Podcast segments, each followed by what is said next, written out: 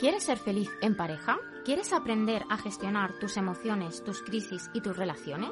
¿Quieres recuperar tu autoestima y tu autorreconocimiento? Hola, soy Patricia Sánchez, psicóloga y terapeuta transpersonal, y puedes encontrarme en el 675-099887, en info y en mis redes sociales, arroba relaciones barra baja resiliencia barra baja amor. Te espero.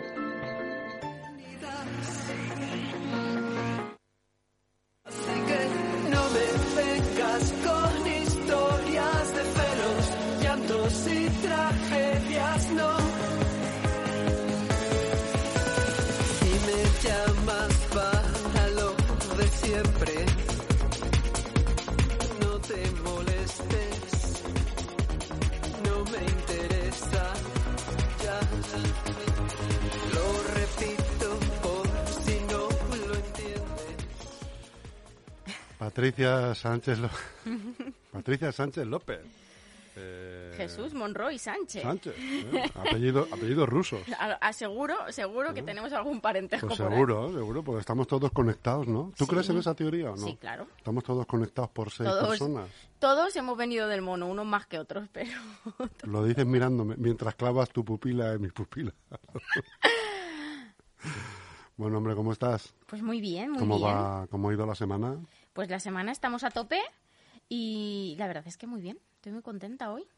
Tienes, oye, bueno, luego me cuentas cómo vas a hacer eh, en las fiestas, si vas a abrir, recibes gente, Sí, un poco sí. tu agenda, ¿vale? Vale, luego lo vemos al final, acuérdate, ¿vale? Venga, va. Hoy de qué vamos a hablar. Tengo que decir que sigo teniendo el mismo calor que el, el día, que el otro día, el jueves pasado, pero Esto es, es o que sea, lo pongo a posta. ya me he venido con menos ropa porque es que madre mía, o sea, luego voy a la ducha. O sea, Lo esto es peor que dos horas de entrenamiento. Veo, viene Patricia, voy a poner 28 grados aquí en, en el estudio. Pues hoy vamos a hablar de, un- de una petición tuya, bueno, de tu amigo, de tu amigo. Una petición mía. Sí, claro, de la Cielos. soledad. Ah, Tú hiciste una petición ah, ¿y por qué había leído yo que íbamos a hablar de las heridas de la infancia? Porque también vamos a hablar de las heridas de la infancia, porque tienen Pero mucho que de, ver. de esas heridas que nos hacemos las rodillas y eso. También, y, de la y que ponemos tiritas. De hecho, tiritas. Lola Índigo, bueno, ¿sabes quién es Lola Sí. Índigo? Vale, que es de una generación muy adelantada, Joder. muy cercana, A la 23 tuya, a la mía, a tuya, ¿no? eh, ha, ha hecho una canción que se llama La Tirita. Ah, sí. Que digo, esta viene que ni al pelo para esas tiritas. Las tiritas para el corazón. Para el corazón, para Mm. las heridas del corazón. Así que hoy vamos a hablar de heridas de infancia y de soledad. ¿Por qué? Bueno, pues venga. Pues venga. es, vamos a hablar de heridas de infancia y de soledad, porque esa soledad que sentimos, ¿no? O que muchas veces nos parece, la típica frase de estoy solo, o me siento solo aunque tenga pareja, o me siento solo aunque tenga amigos, o me siento solo aunque estoy rodeado de gente, ¿no? Tiene mucho que ver con una de las heridas de infancia, que es la herida de abandono. Y la, gente se preguntará qué son las heridas de infancia. las heridas de infancia más o menos, se crean en torno a los 7-11 años y son situaciones que no tienen por qué ser excesivamente traumáticas, pero sí que dejan una huella en nuestra manera de desarrollarnos psicológicamente. Y esa huella marca la evolución prácticamente de toda nuestra vida. Entonces, hay diferentes tipos de heridas y esas heridas inconscientemente atraen situaciones de nuestra vida que en, teoría nos hacen sanarlas. Pero ¿qué ocurre? Que como no somos conscientes, no nos las trabajamos, vienen las situaciones y en lugar de sanárnoslas, pues lo que estamos haciendo es meter el dedo en esa herida y hacernosla más grande. El dedo en la llaga. El dedo en la llaga, nos hacemos la herida más grande y sigue sangrando y sangre y sangre y sangre y no conseguimos solucionar el problema, sino que a veces nos sentimos incluso más y más y más solos. Claro, y eso se enquista. Eso es. Por ejemplo, vamos a poner el caso de la herida de abandono. Hay situaciones muy concretas, yo voy a contar unas cuantas, que en la etapa de la infancia se pueden eh, desarrollar y generan heridas de abandono. Una herida de infancia, aunque se genera de los 7 a los 11 años, no quiere decir que la herida se quede ahí y que ya nunca más se sepa. No, esa herida continúa con nosotros siempre, de por vida, la trabajemos o no la trabajemos. ¿Qué ocurre? Que si la trabajamos no nos estamos haciendo daño. Si no la trabajamos, esa herida lo normal es que cada vez se haga más grande y al final nos vengan a, a nuestra vida situaciones similares a la herida que se generó. Por ejemplo, con un caso práctico, herida de abandono. Esto seguro que nos sonará a todos, pero hay muchos niños en la etapa actual, en la generación actual, que están desarrollando heridas de abandono porque papá y mamá están mucho tiempo trabajando y no están con los peques porque no pueden, porque la vida se está dando así y porque es muy complicado la conciliación laboral a día de hoy, ¿no? Que es uno de los grandes problemas para tener peques a día de hoy. Entonces, ¿qué ocurre? Que un niño no entiende. O sea, por mucho que nosotros le expliquemos, un niño de 3, 4, ni 5, ni 10 años, entiende que papá y mamá se vayan por la mañana a las 7 y hagan con el niño casi en el colegio. Toma, ¿no? No lo entiende un niño. Entonces, lo que entiende es que su papá y su mamá les están abandonando. ¿Qué ocurre? Que normalmente la primera vez eh, que se deja en el colegio es muy importante, o que se deja en la guardería, o que se deja en la escuela eh, infantil. ¿Por qué? Porque la manera en la que lo hacemos puede hacer que el niño entienda que eso es un abandono o no. Cuando vamos muy estresados, tenemos muchas cosas en la cabeza, el niño nos está tocando un poquito las narices y está muy guerrero, entonces llegamos allí al colegio el primer día o a la escuela infantil o a la guardería o donde sea. Quédate ya con este niño porque es que no puedo más, porque es que llego tarde, porque no sé qué, plum. Le das el niño, te das la vuelta, el niño se queda llorando, ¿no? Y la sensación que se le queda es una herida de abandono. ¿Qué pasa? Que eso no tiene por qué ser un abandono real. Luego hay situaciones de abandono reales en las que la herida es más grande y situaciones de enfermedades de papá y mamá, en la que papá y mamá desaparece un periodo de tiempo, por ejemplo, y no pueden estar con el peque. Y el niño no lo entiende, lo siente como un abandono, como papá y mamá, mis protectores, no están. Pero eso también es una lección para la vida, ¿no? Es, una, es un aprendizaje. Nuestras aprendizaje, heridas, ¿no? eso es, sí, nuestras heridas son nuestro mayor aprendizaje. Y de hecho, eh, ayer creo que fue que estaba en consulta con una mamá y decía, yo quiero saber cómo puedo proteger a mi hija para que no tenga ninguna herida. Y ya le dije yo, digo, no lo intentes, porque no solamente dependen de papá y mamá. Porque ya le estás haciendo una. En el momento en que la, auto, la proteges Ah, tantísimo. ¿no? sobreprotección, efectivamente. Pero aparte es que no solamente dependen de papá y mamá, es que al final un niño va al colegio, tiene abuelos, tiene primos, eh, hay entornos sociales que pueden generarle otras heridas como la de rechazo o la de humillación. Es decir, las heridas son algo que forma parte del desarrollo evolutivo y del proceso de maduración psicológico, mental, emocional de una persona. No hay que evitarlas. Lo que hay que hacer es tratar sobre ellas, trabajar sobre ellas. No es como querer evitar el miedo o la tristeza, no, es imposible. Tenemos que aprender a gestionarlas. Pues esto es igual. ¿Qué pasa? Que este pequeño sabe que tiene una herida de abandono. Y de repente, pues en el cole le abandona a una amiga. Y esa herida se hace más grande. De repente hay un cambio de profe que la profe no lo explica bien porque se ha tenido que ir a Guadalajara a vivir, de un día para otro no vuelve y tienen otra profe y el niño lo entiende como un abandono. Y de repente tiene su primer noviete o novieta a los 15 años y este chico coge y la deja. Esa herida ha ido creciendo. Nos plantamos en la etapa de 30 a 35 años con una herida que no soy consciente, que ha ido sumando muchas situaciones y ha ido haciendo más grande ese agujero, esa herida y que de repente me vienen situaciones en la etapa adulta que no sé gestionar. Y como no sé gestionar, cuando un amigo se enfada conmigo, siento que me está abandonando y me siento solo. Cuando mi familia mm, o mi hermana se va de casa, siento otro abandono. Y así vamos sumando hasta que al final se nos queda la idea de que estamos solos. ¿Por qué? Porque no hemos sido conscientes y no hemos cultivado esa herida de abandono. Realmente, por eso cuando tú me decías, cuando me hiciste la petición, que es la soledad, yo te dije, no existe. No existe. En realidad no existe. Es algo mental. Es algo emocional. Es algo que nos creemos que nos sucede. Pero no existe la soledad como tal. Depende de uno. ¿Y de qué depende? De que esta herida esté en su sitio. Porque entonces no necesitarás compañía externa, sino que te acompañarás tú, no necesitarás a los demás para poder ser feliz. Y cuando tú ya no necesitas a los demás para poder ser feliz, tienes que elegir con quién quedar. Yo, por ejemplo, o sea, yo he tenido eh, en mi proceso evolutivo herida de abandono. Y yo recuerdo llorar, ¿no? Eh, cuando me enfadaba con una amiga o cuando, o sea, multitud de situaciones, cuando tenía una pelea con una pareja o cuando, yo me acuerdo de una situación en la que mi pareja se fue de vacaciones a la playa y me tiré llorando todo el fin de semana y yo no lo entendía. Er- Yo tenía 19 o 20 años, yo no entendía nada, yo decía, pero ¿qué me pasa si sé que se de la playa? Eras mayorcita ya. eh, Sí, pero esa herida estaba ahí. estaba ahí. A mí me pasa eso, eh, te digo. Cuando te vas, me quedo con Te herida quedas de llorando, abandono.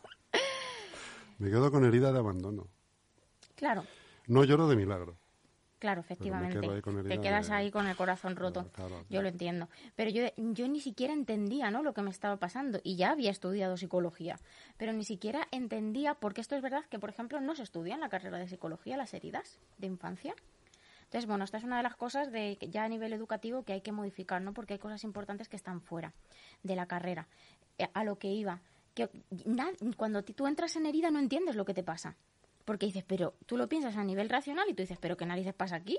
Si yo sé que mi madre se va porque tiene que irse dos meses, pero vuelve. Yo sé que mi pareja se va un fin de semana, pero vuelve. Pero al final ese sentimiento es casi, casi, casi inevitable, ¿no? Cuando... Es evitable, pero es evitable No, si pero la sensación de abandono, de soledad, lo que no es, lo que es evitable es que esa, esa sensación se alargue en el tiempo.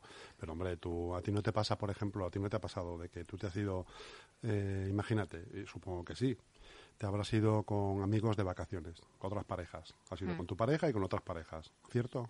Sí. de vacaciones. Lo que no sé si te ha pasado es que de repente otra pareja se ha tenido que ir porque tú habías, eh, os habéis cogido 10 días, pero ellos una semana solo. Y se tienen que venir a Madrid. Y te quedas tú con tu pareja solo en la playa. ¿No tienes una sensación de cierto abandono, cierta soledad de cuando se han venido después de que habéis estado cenando juntos, comiendo juntos, la playa, saliendo por los alrededores? De repente os quedáis solos. Pues esa sensación, ¿no? Qué maravilla, Te ¿no? refieres un poco a eso. Por fin se han ido ya. Por fin se van. Estos cansinos. Es que me has recordado a ese momento, ya, ya sabéis todos que yo soy muy familiar, ¿no? De que está toda tu familia en casa y ya llega un punto en el que ya lleváis 15 horas ahí todos juntos o 10 o 8, ¿no? Y ya es como, Dios, por favor, que llegue el momento en el que cada uno parta para su casa y de repente te sientas en el sofá. Alguien dirá, alguien tendrá que decir, bueno, nos vamos a ir marchando, ¿no? Pues no, realmente, yo antes cuando tenía una discusión con una amiga, hace mucho, lo pasaba fatal. Porque ya no discutes, ¿o qué? Primero porque ya no discuto porque creo que no nos lleva a ningún sitio. Yo solamente discuto para solucionar. Si la discusión es para seguir dando vueltas al mismo círculo, creo que no aporta. Y lo que no aporta, aparta. Eso, lo primero. Lo segundo, porque he entendido que hay personas que pasan por nuestra vida, cumplen su misión y se van. Hay gente que nos acompaña en una etapa muchísimo más larga y hay gente que es para toda la vida. Y imponiendo, entre comillas, para toda la vida. Y cuando entiendes eso, porque te has trabajado la herida de abandono, entiendes que a lo mejor una amiga necesita un periodo de un año para... eh, es que me estoy riendo porque está mi tía conectada al Instagram y está diciendo de lo que se entera una, porque como he dicho lo de la familia... no, tita, no, no, no, yo a ti no. Es un, es un guion que Es tenemos. un aquí. guion. Se lo escribo yo. Claro, es lo que estaba diciendo que se me va la pinza. Que, que tu tía te va a echar una bronca. que me va a echar una que te vas a bronca. Bueno, ya, yo estoy, yo, yo estoy enfadada con mi tía porque no quiere, no, no quiere verme. Que no, que broma, que broma. Al contrario, no, yo soy muy familiar y a mí me encanta estar con mi familia, pero es verdad que cuando pasas muchísimo, muchísimo tiempo con mucha gente, cuando tienes tu heridita curada, no te importa estar solo. Es que yo, por ejemplo, una, yo antes, hace muchos años, cuando me independicé, no podía pasar una noche sola en casa viendo una película tenía que quedar con alguien. Y es verdad que tenía muchas personas con las que quedar, pero qué, qué, qué insulso, ¿no? Es la necesidad de quedar con alguien, no las ganas de. Y yo, pues, ahora elijo, digo, pues mira, me quiero quedar o me quiero ir. Hay días que me quiero ir por ahí y hay días que me apetece quedarme sola. Ni siquiera sin mi pareja, sino simplemente disfrutar de mí misma, lo que es tener citas con uno mismo. Y que es muy importante para... Así la- nunca discutes. ¿Ves? Contigo mismo, ¿no? Contigo bueno, yo a veces discutes. discuto conmigo misma. Sí. Claro, me regaño. No, sí. Es muy importante Eh, hablar con uno mismo. Muy Y te dices tu propio nombre, ¿no? Patricia, por favor. Claro, ¿no? Pat- yo digo, Patricia, por favor, ya estás cayendo otra vez en las mismas En cosas. los mismos errores. A ver, vamos a ver qué pasa. Entonces ahí ya me redirijo, me autococheo. Y así me auto hago terapia y ¿Te entonces me redirijo. Ah, le haces coaching. Coaching, Ah. claro. en la herida de abandono es muy importante la parte de vínculos, ¿no? Al final en- tenemos que entender los vínculos como que un vínculo no aparece en tu vida. Generas un vínculo con una persona y esa persona ya tiene que estar ahí en tu vida atado o atada. Las personas tienen procesos evolutivos. Hay personas pues que pasan por según qué etapas en las que no quieren estar con nadie o están centradas en otras cosas. Si yo tengo una herida de abandono en el momento en el que un amigo con el que quedo todos los viernes ya no queda todos los viernes, me caigo. Si yo, primero, he nutrido diferentes círculos, no me he enganchado a nadie, que estas son claves para gestionar la herida de abandono, nutrir mis círculos sociales. Pero en la vida hay que engancharse a alguien, ¿no? No, Tampoco. hay que querer, Vaya compartir. vida, vaya vida, Patricia. Pero tú, ¿para qué te quieres enganchar? Pues que hay que vivir todas las experiencias, aunque sean negativas. Para que alguien se enganche, para que alguien, para que tú te enganches, se tiene que enganchar alguien a ti. También, también, claro. Que es más También, complicado claro, conseguir claro. eso. Hay que conseguirlo, claro, claro. Pero hablando de heridas de abandono, me gustaría hablar contigo cuando tengas tus tres hijos y se vayan de casa. Pues, pues lo pasaré fatal. Pero eso está claro. Ahí tendrás heridas de abandono. Claro, lo pasaré fatal, pero Y eso que lo tienes trabajado, ¿eh? Sí, pero se trata de entender lo que pasa y de autogestionarte. Yo no estoy diciendo que no me aparezca nunca la herida. Estoy, es como todo, es para ti, para siempre. En mi caso, la de abandono, la de rechazo y la de humillación son las heridas que más personas tienen. Luego está la de injusticia, la de desaprobación e- y la de vergüenza, que también son heridas que aparecen. Pero normalmente, y la de traición, que se me olvidaba. Pero no, la de vergüenza ajena. Vergüenza, vergüenza ajena, lo mismo Es es. lo mismo. Lo que te da vergüenza de allí, te da vergüenza de aquí. Pero las que más se representan, las que más aparecen, son las de rechazo, las de humillación y la de abandono. Y estas son para ti para siempre. O sea, la que tú tengas ahí te va a acompañar toda la vida. Se te va a reabrir muchas veces, ¿no?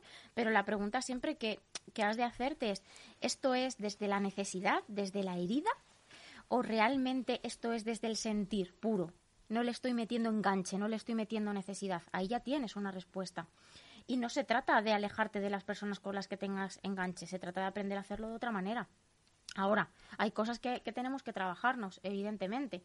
Si tú siempre... Hay que estar constantemente trabajando cosas. Eh, En la eh, vida eh, hay que trabajar mucho, pero ¿sabes lo importante? Que si trabajas en algo que te gusta, no es trabajo.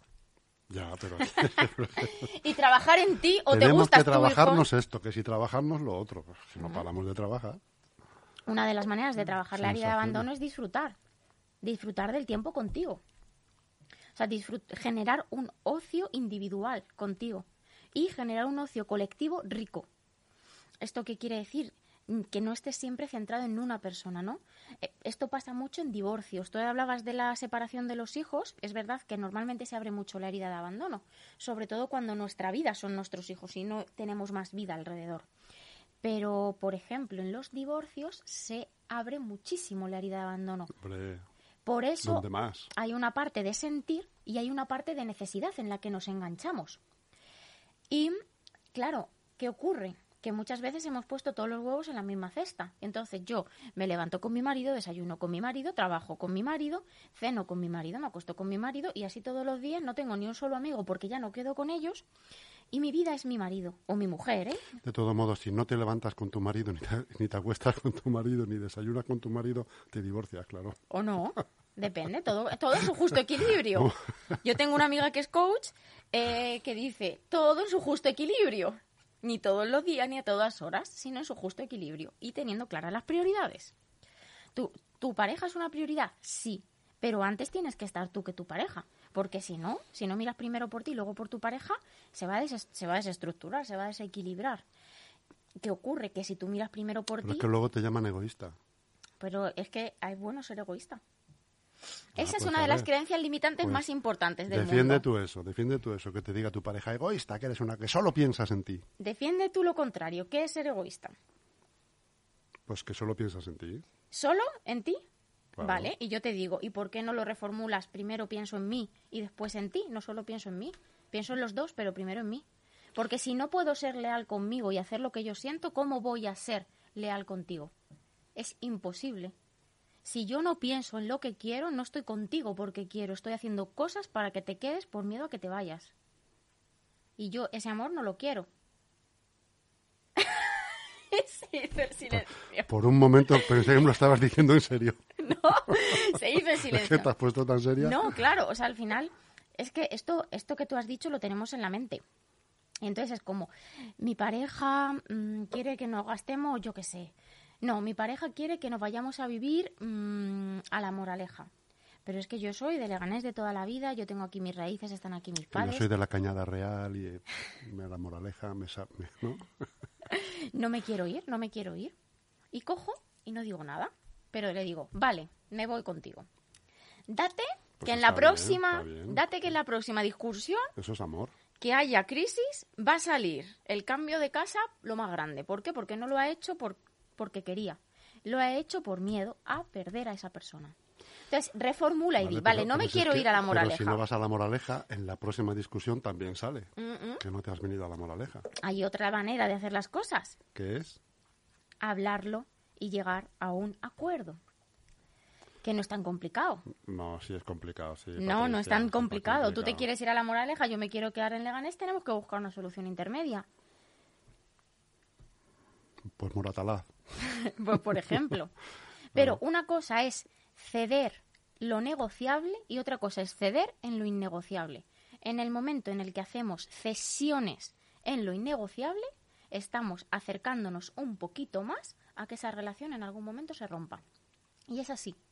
Es lo mismo que tener sexo cuando no quieres. Todas las relaciones, desde que empiezan, están arriesgándose a, pe- a romperse, ¿no? Sí, pero, lo que, sea lo que sea. pero tú, pase qué, lo que pase. ¿tú qué eliges? ¿Arriesgarte a ser feliz o arriesgarte sabiéndolo a cagarla? Hombre, arriesgarme a ser feliz, pero aún así la puedo cagar igualmente. Claro. A ser feliz. Claro, pero si sabes algo, leche, no lo hagas. Y si lo haces, rectifica. O rectifica para la próxima, ¿no? O sea, al final, cuando cedemos cosas que son innegociables, mm, realmente lo que estamos haciendo es sernos desleales a nosotros mismos. Y empiezas por una, terminas por otra, otra, y al final terminas teniendo la vida de la que la otra persona quiere, no la que tú quieres. Vida de los otros. Yo he visto casos en los que, eh, además me está viniendo a la mente una mujer en concreto, que había llegado a tener tres hijos porque su pareja quería y ella no quería ser madre. Bueno, eso ahí... Y se eh, encontró con eh, tres hijos, uno de 8, 10 y 12, no me acuerdo bien, pero más o menos esas edades. Su marido todo el día trabajando, ella cuidando de los tres hijos y él se fue con otra. Él se fue con otra. ¿Qué pasó? Que ya no era la infidelidad que tiene, se puede hablar.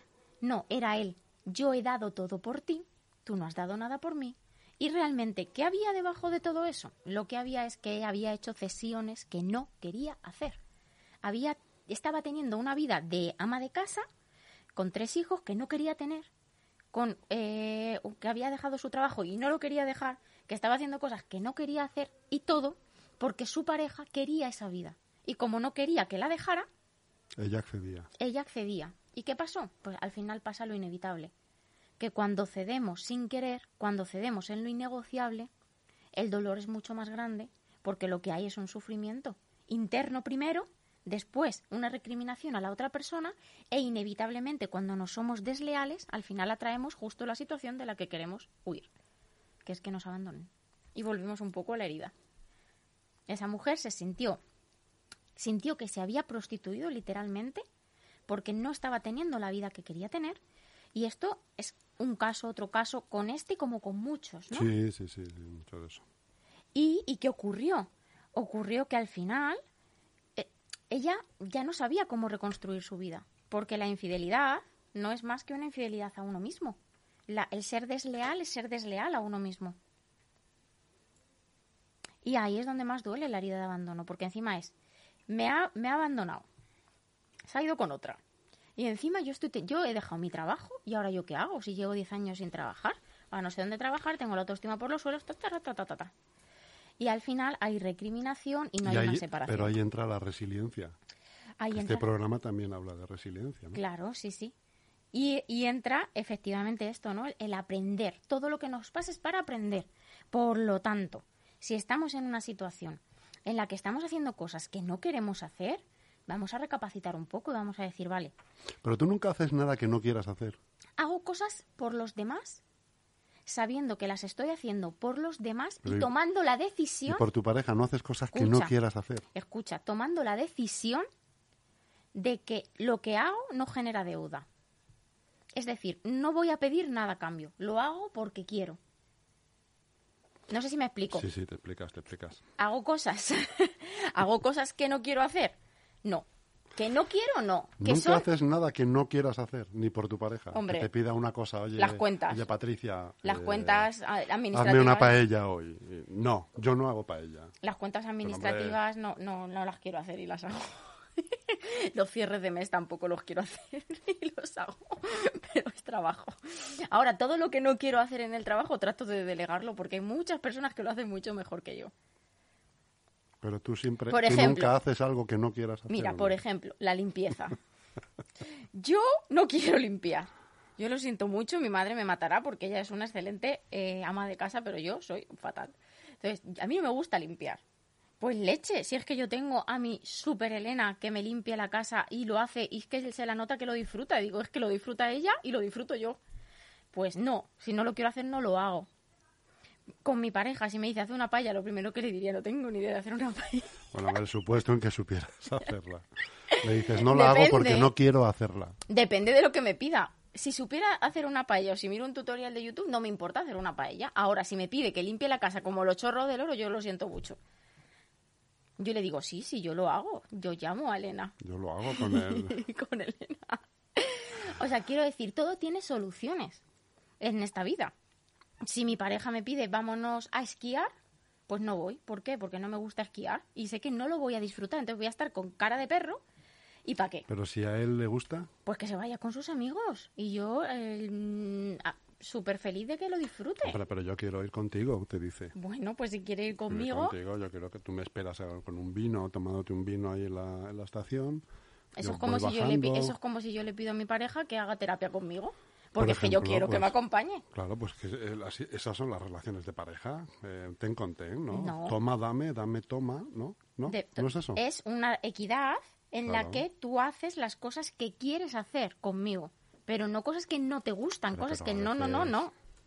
A veces yo acompaño a mi pareja a veces de compras y no me vuelve loco ir de compras. Pero es un innegociable. ¿Innegociable? No, no, es negociable totalmente. Pero hombre, tengo el detalle de acompañarla. Pero porque es, un, porque es negociable. Tú mismo lo estás diciendo. Claro. Porque es negociar, algo- Le puedo decir que no. No, pero porque es algo que para ti no es eh, una línea roja. Depende. Si entramos en Victoria's Secret, sí. ¿Por qué? Porque es caro. Pues ya me dirás qué pinto yo en Victoria's Secret. Pues oye, mira, pues le puedes decir la lencería Sí, que hombre, quieres. Pero, ya, pero sí. sí, Pero sí, esto sí. queda claro, o sea, lo que es negociable y lo que es innegociable. Sí, sí, sí, sí. Vale. Me ha quedado claro. Se lo paso yo a mi amigo. esto. Tú ya pásaselo a tu amigo. O sea, algo, por ejemplo, eh, ir a ver al cine una película que no te encanta, pero que tu pareja quiere ir a ver, yo que sé, cualquiera de estas de, de cosas Pero ahora tú dime a mí una cosa. ¿Qué hay innegociable en una relación?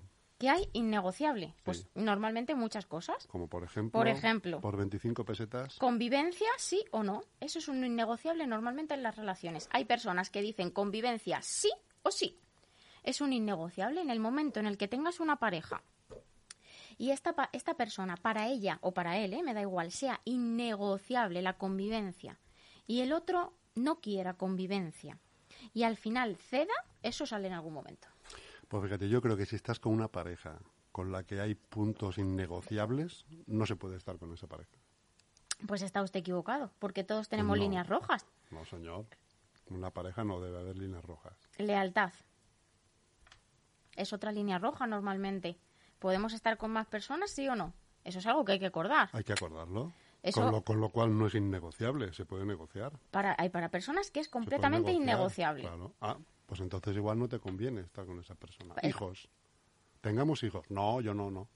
Eso, es- eso normalmente es un innegociable. ¿Lo vamos a ¿eh? hablar? No, no, no, yo ni hablo de eso. Mm. Pues no puedes estar con esa pareja. ¿Ves cómo es un innegociable para ti?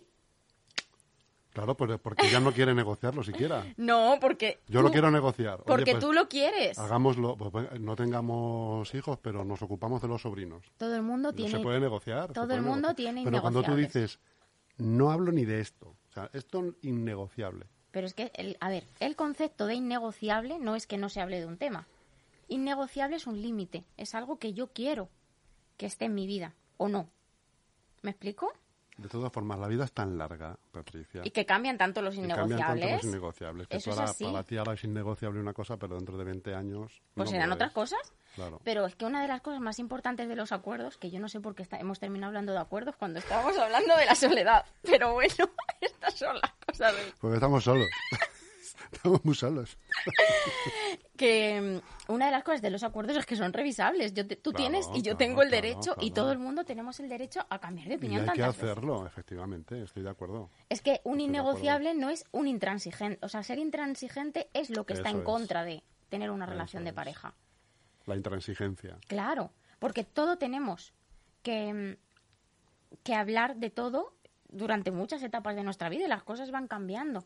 Pero lo, lo normal es que de primeras digamos, no, no, si todo es negociable. Pero luego cuando te pones a analizar, mm, hay Así que cosas... Hay cosas aquí que... No, pero te digo, con los años se cambia, ¿eh? O sea, yo, por ejemplo, cuando tenía 20 o 30 años, hace cuatro, Sí. eh, era como más radical de pensamiento en muchos aspectos. Claro. Y también con las parejas no, no recuerdo yo haber sido nada radical, nada talibán. Pero ahora, por ejemplo, soy hiperlaxo en casi todos los ámbitos de la vida. Todo, me, todo lo comprendo.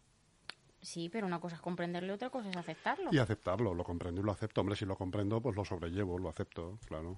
Yo te digo, o sea, que para mí, por ejemplo, es un innegociable estar con una persona completamente desordenada. No lo quiero. No, porque entonces al final yo entro en caos y no voy a estar a gusto en el hogar. Claro. Entonces todos tenemos según qué innegociables. Pero se puede negociar que esa persona cambie, ¿no? Decir, oye, tienes que ser más ordenado. Sí, pero hay gente que no es que- quiere. Entonces eso es, eso es una cuestión de, también de respeto. Yo no puedo obligar a otra persona a ser lo que no es. A no ser que esa persona quiera cambiar. Tú no puedes obligar a nadie a cambiar. Tiene que querer cambiar esa persona. Diferente. Las personas no, no cambian, Patricia. Si cambian es a peor. Pero si lo acabas de decir, tú te contradices. Te ¿Cómo? contradices, Que Cucu. no.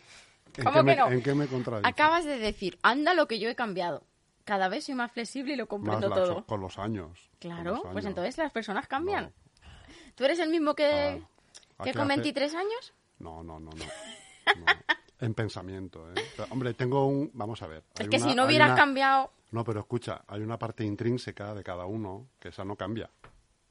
La parte intrínseca de- del ser, ¿no? De tu personalidad. Esa, no- esa varía muy poco. Eso nos da para otro Esa programa. varía muy poco. Lo- hay- luego las aristas son las que van cambiando, ¿no? Son Eso nos da para te- otro programa. Te haces más, eh, ¿cómo se dice? Mm, No consentidor, ¿cómo es? Más flexible. Más tolerante, más flexible. O sea, con 25 años no tienes much- esa, esa flexibilidad de pensamiento, de carácter y tal. Con la edad vas adquiriendo esa flexibilidad, aunque hay veces que es al revés. Se te va cortando la flexibilidad y te vuelves con la edad más intransigente, más gruñón, ¿no?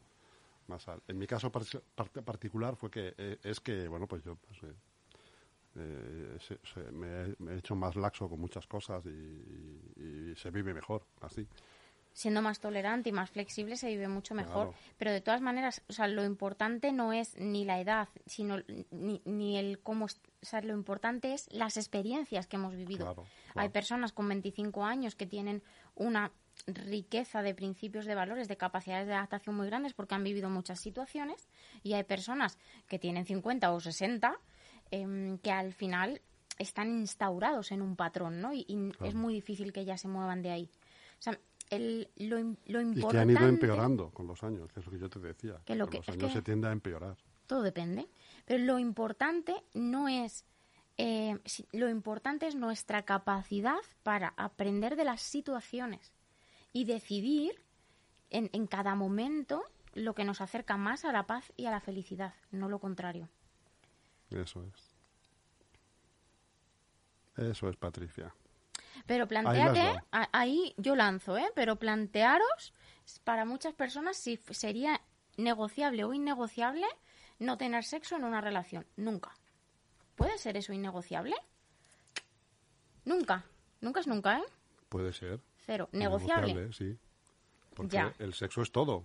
Tú has dicho que el sexo es todo. Es una, es una No, buena no, yo, cena. sí, pero yo te estoy diciendo nada. Ah, nada, ni cenar siquiera. O sea, la dieta permanente. Hombre, es que claro. no, ¿Es no, negociable o es no, innegociable? a ver, pues hay para personas que es negociable claro. y hay para personas que es innegociable. Siempre hay un Has tocado un innegociable. tema, ya has tocado un tema ahí. Para la eh, próxima. Eso no vale. Siempre hay un innegociable mínimo por persona. Y si no, analízalo. Ese tema no vale. Pon otra cosa. Ya te he pillado. Nos están diciendo por aquí que a qué, te- a qué nos hemos referido con la parte intrínseca. Claro, esto es porque has hablado de la personalidad y, y efectivamente es que la personalidad eh, no es una parte intrínseca al ser humano. Pero esto, si me permitís, lo, lo, lo vamos a tratar otro día. ¿Por qué? Porque la personalidad no es algo, o sea, esto de que se dice tienes mucha o poca personalidad, esto no existe la personalidad también se va modificando con, con, la, con el proceso evolutivo, con la vida, ¿no? O sea, la personalidad no es algo rígido, es algo que se puede cambiar. Yo a lo que me refería era que todos nacemos con una carga genética, ¿no? Que proviene ya de nuestros padres, por ejemplo, o de nuestros abuelos. Pero tú naces con esa carga, o sea, quiero decir, si mi padre ti- has tenido, ha sido una persona que ha tenido, por ejemplo, muy mala leche, siempre, probablemente yo tenga esa chispita de mala leche, ¿no? Porque Tú tienes es mi carga parte. genética de la parte de mi padre, o de la familia de mi padre, o de mi madre. Entonces a eso me refiero. La parte intrínseca de cada uno, esa casi casi no cambia. Tú la tienes con 25 y con 55. Sí, Esa mala leche o la envidia. Si tu padre ha sido una persona envidiosa o avariciosa, pues tú tienes ese puntito de, ¿eh? de avaricia de, de- de- o de envidia. O si ha sido, como por el contrario, si tu padre ha sido una persona trabajadora, emprendedora, pues seguramente tú tienes ese ADN emprendedor, trabajador, de, ¿no? Esa es la parte intrínseca de cada uno que luego salen las aristas, que son las que tú moldeas y trabajas a lo largo de tu vida en base a tus experiencias, ¿no? Más o menos, es un poco... Hay que, de- es que ahí hay que definir muchas que cosas. definir cosas. Hombre, Claro, yo hablo a pie de calle, yo digo a pie Por de eso, calle. por eso. Y yo creo que este tema me lo quedo y lo hablamos otro día porque al final Bueno, vamos a negociarlo, ¿no? Vamos a Que negociarlo. lo he sacado sí. yo. Vamos a negociarlo porque es hay que he una sacado parte... yo el tema. Hay Claro, una- vamos a ver. Es que, es que ahora no negocias, claro. Ahora no negocias. Vamos a negociarlo, vamos a negociarlo. Pero que en, en la personalidad hay muchas partes. Entonces, claro, muchas veces hablamos de la personalidad y qué es la personalidad. Por eso es importante que definamos. Por eso es mejor que cojamos este tema de personalidad. Por aquí están hablando de qué es la esencia, de qué es el carácter. Es un tema interesante porque hay como mucha confusión. Y, y lo cogemos y lo tratamos otro día. ¿Te parece? ¿Le parece a usted? en ese anillo es donde llevas el veneno. En este anillo llevo el, ve- el veneno que te voy a echar Que ahora en, viertes en en, el las agua. copas. El bicarbonato ese que viertes en las copas. Eso es, eso es. Sí.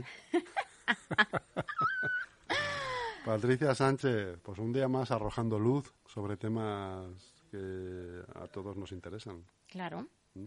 A solucionar, a negociar, a ser flexibles y a tener claros los innegociables. y que, mm, que le- ¿qué te iba a decir? Iba a decir algo y se me ha ido. Ah, lo del horario, que yo, o sea, en diciembre trabajo verdad, menos, hombre, menos el de eso. 24 y el 25 por la tarde, pero que es verdad que el, el 24 y 31 estaremos por aquí, ¿no? Estarás en la radio, ¿no? Estaremos por aquí. Vamos a iniciar la Navidad y cerrar el año. Despedir el año, ¿no? Habrá que hablar de temas interesantes. ¿Ya sabes el tema de...? No, todavía no sabes, ¿no? No lo voy a decir. Escabroso, un Es tema secreto. escabroso. Es secreto. ¿Eh? Un Vengo tema- con sorpresas para un Navidad. tema que me dé vergüenza a mí. Me lo pensaré. Venga. va a acabar.